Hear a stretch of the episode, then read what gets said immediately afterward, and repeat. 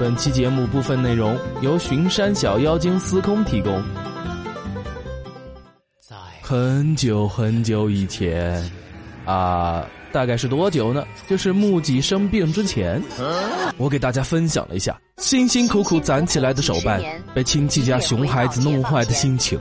要不是放了那把火，我肯定打死他。熊孩子。许多人心中行走的噩梦，他们可能处于不同的年龄段，但都有着极大的好奇心、破坏力和充足的时间。无论是高铁、飞机、商场、电影院，还是过年过节走亲访友，他们的身影都无处不在，吓老子一跳。熊孩子啊，除了不懂得守规矩和尊重别人。还有一些肆意妄为，闯下了很大的祸。比如说，之前深圳有四名不到十岁的孩子，拿着石块比赛滑车，在五分钟之内，他们就滑上了五十四辆私家车。后经警方统计，维修费用将会超过十五万元。五分钟就花了十五万，坑爹了这是！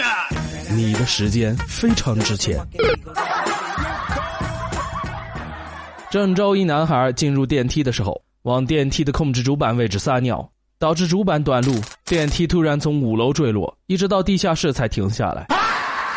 喂喂，小兄弟，你不想活，别拉上我啊！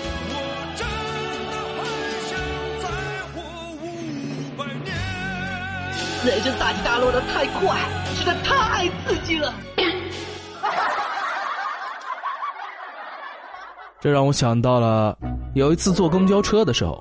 有个小孩啊，尿急憋不住了，他妈妈居然就直接让他在公交车下口那个位置尿了。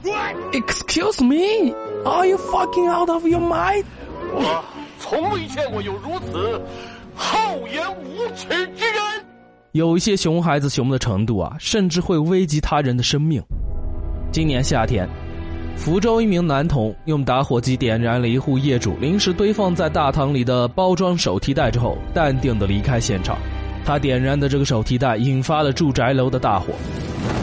去年夏天的时候，郑州一名男孩模仿医生，用针管在自己奶奶的输液瓶里边加入了浑浊的脏水，导致其奶奶生命垂危。前些年的时候，连云港一个九岁的男童模仿《喜羊羊与灰太狼》之中的灰太狼烤全羊的情节。将同村五岁、八岁的两名小伙伴绑在树上，点火烧成了重伤。熊孩子实在是太可怕了，但是呢，这种情况一般都是父母不管孩子放养，所以造成了很严重的后果。但是目击我这么有智慧的人就不一样了。有一天，我买了一块巧克力回家，本来是准备给我表弟的，可是到家的时候才发现我侄子也在，这一下可就犯难了。就买了一块巧克力，这要怎么分才好呢？这两个小家伙最近在家里是一直争吃打闹的，我估计我不论怎么分，都难以让他们两个同时满意啊！而且我觉得教育小孩子不能让他们为这种小事斤斤计较啊，最后还闹得不愉快，这不就和我买这个巧克力的初衷相悖了吗？想到了这里，我撕开包装，把巧克力吃了。这不还是坑爹呀！这年头啊，不仅是我家，到处都有熊孩子。今天回家的晚，在楼下吃牛肉面，我对面呢坐了一个萝莉和他爹，同吃一大碗。他爹呢，首先是将他喂饱，然后自己才吃。当爹的吃了几口，小萝莉就吵着要他去买奶茶。这个当爹的遭不住小萝莉的哀求啊，就只好站起来去隔壁买奶茶了。只见他爹刚走，这小萝莉一下子趴到了桌子上。拿起勺子，一勺一勺的往他爸吃的那个面里边放辣椒，嘴里边还不停的嘀咕着：“让你喂，让你喂，吃不下了还喂，辣死你，辣死你！”坑爹呢这是！而且啊，有些熊孩子设计的范围之广，是一般人都想象不到的。前几个月清明节晚上出去散步，就看到一个小孩蹲在路边烧纸，我有点好奇，就多看了几眼。只见他时不时的往火堆里边扔几张考试卷样子的纸，边烧嘴里还嘟囔着：“爷啊，您岁数大了，在那边多做做数学题，对脑子好，还可以开发智力。要是您有不会做的，就把我们班主任带走吧，让他教您。女儿今天问我：“妈妈，妈妈，你和爸爸是怎么认识的？”唉，我瞎了眼才认识的你爸。哦，原来爸爸以前是眼科医生啊。所以说啊，对于孩子的教育问题是非常重要的。今天我去我叔家做客，他儿子还小，我就送了他一个变形金刚的玩具。叔和婶在准备下午饭的时候呢，我就在床上逗这个小侄子玩。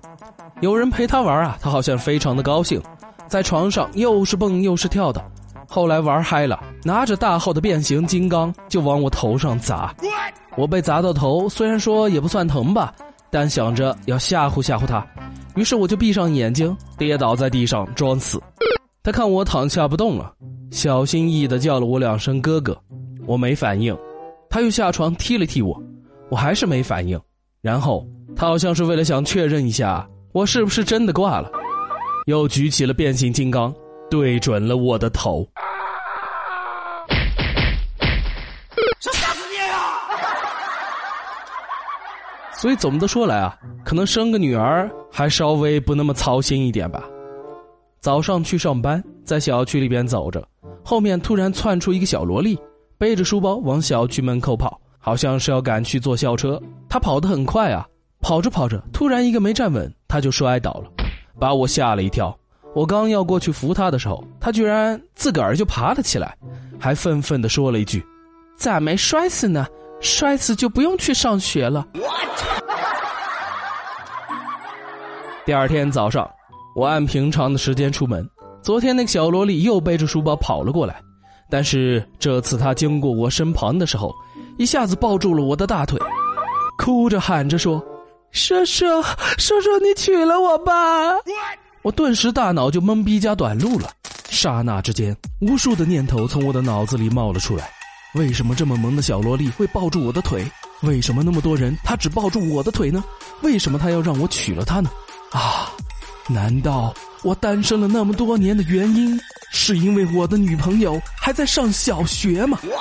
正在我尝试搞清楚眼前的情况的时候，突然背后一个女子的声音传了过来：“王菲菲，你今天就是结婚了，也得给我去上学。”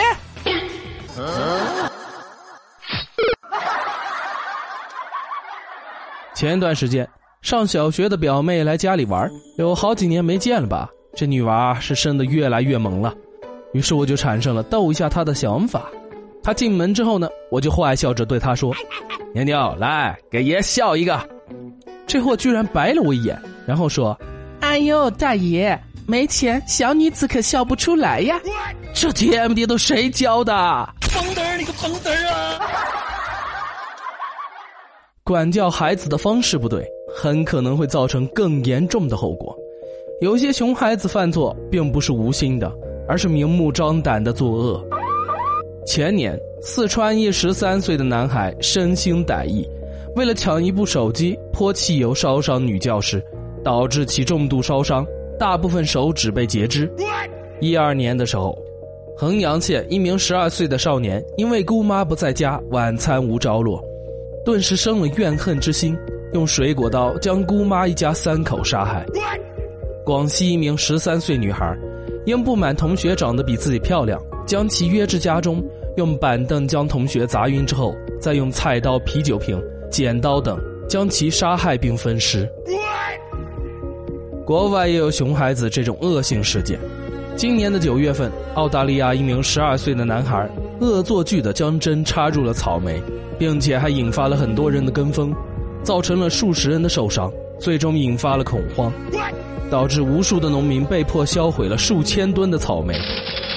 几年前，美国宾州一名十一岁的男孩因为心生妒忌，杀死了其父亲怀有八个月身孕的未婚妻，造成了一尸两命的悲剧。每个熊孩子的背后，大概率都会有一位以上的熊家长，他们不断的为熊孩子的无理行为寻找理由，为自己的不善管教百般的开脱。你一个大人怎么还跟小孩子计较？孩子还小，不就是个手办吗？不能体谅一下吗？哪个孩子不调皮啊？等你有了孩子，你就明白了。他还是个孩子啊，懂什么呀？还是个孩子，相信大家都听过这句话。这已经成为了中国熊孩子家长最不要脸的借口。厚颜无耻！而处处袒护熊孩子的家长啊，孩子缺的教养，最终也会报复在你的身上。去年的时候，中国一个熊孩子在飞机上闹事，家长不仅不予管教，还与被骚扰的乘客厮打起来，导致 FBI 都出动了。FBI warning，全家也被美国以故意伤害罪禁止入境，连夜遣返回国。前年的时候，山东烟台一男子在街头暴打自己的母亲，老人瘫坐在地上，满脸是血。被人问及的时候，老人因为怕儿子坐牢，还连连说着是儿子精神上有问题。淘气和调皮是孩子的天性嘛？对了，没有人一生下来就懂得社会规则和文明礼仪，但是家长这种无条件的放养和满足一切要求的这种教育方式。会让孩子缺少敬畏之心，在没有约束力的惩罚机制的情况下，非常容易走上不归路。据国家统计局二零一六年的数据显示，青少年罪犯（十四至二十五岁之间的罪犯）在刑事罪犯的总数之中占比是百分之十四点三七。按法律规定，不满十四周岁的儿童故意实施任何法律禁止的行为，均不负刑事责任。但是年纪小，不可以成为犯罪的护身符。犯罪学的研究表明，年龄和犯罪有着密切的关系。犯罪的年龄越小，次数越多，长大之后成为惯犯、累犯的越多。据统计，初犯年龄小于十一岁的，有百分之六十五的人会再犯；触犯年龄在十二至十五周岁的，再犯率为百分之五十四。